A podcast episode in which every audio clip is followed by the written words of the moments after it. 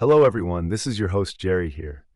Welcome to another episode of Jerry's Back Talk, where I discuss all things related to back health, posture, and comfort. Today, I'm going to be sharing the key takeaways from an article I read about why counter stools with backs are better than backless ones. Now, I know what you're thinking. Surely a plain old stool is a plain old stool, right?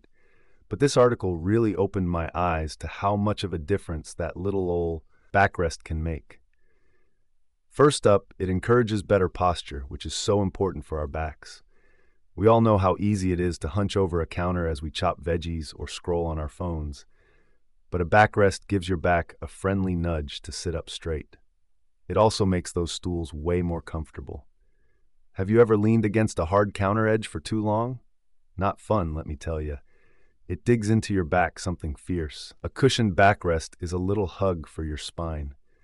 It also takes the pressure off taller folks whose lower backs might not line up nicely with the counter height. And guess what else? Better posture and back support means better back health long term. Without that reminder to align ourselves properly, we can end up with issues like herniated discs or pinched nerves.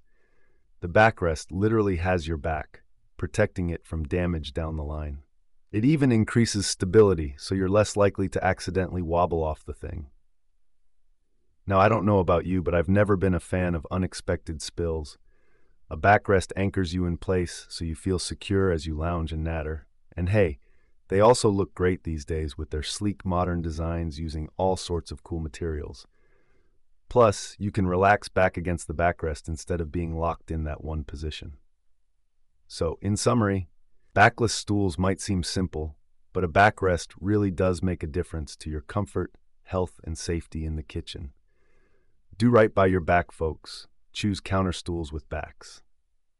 Well, that about wraps it up for this episode of Jerry's Back Talk. As always, look after your spinal health, and I'll see you back here next time. Take care.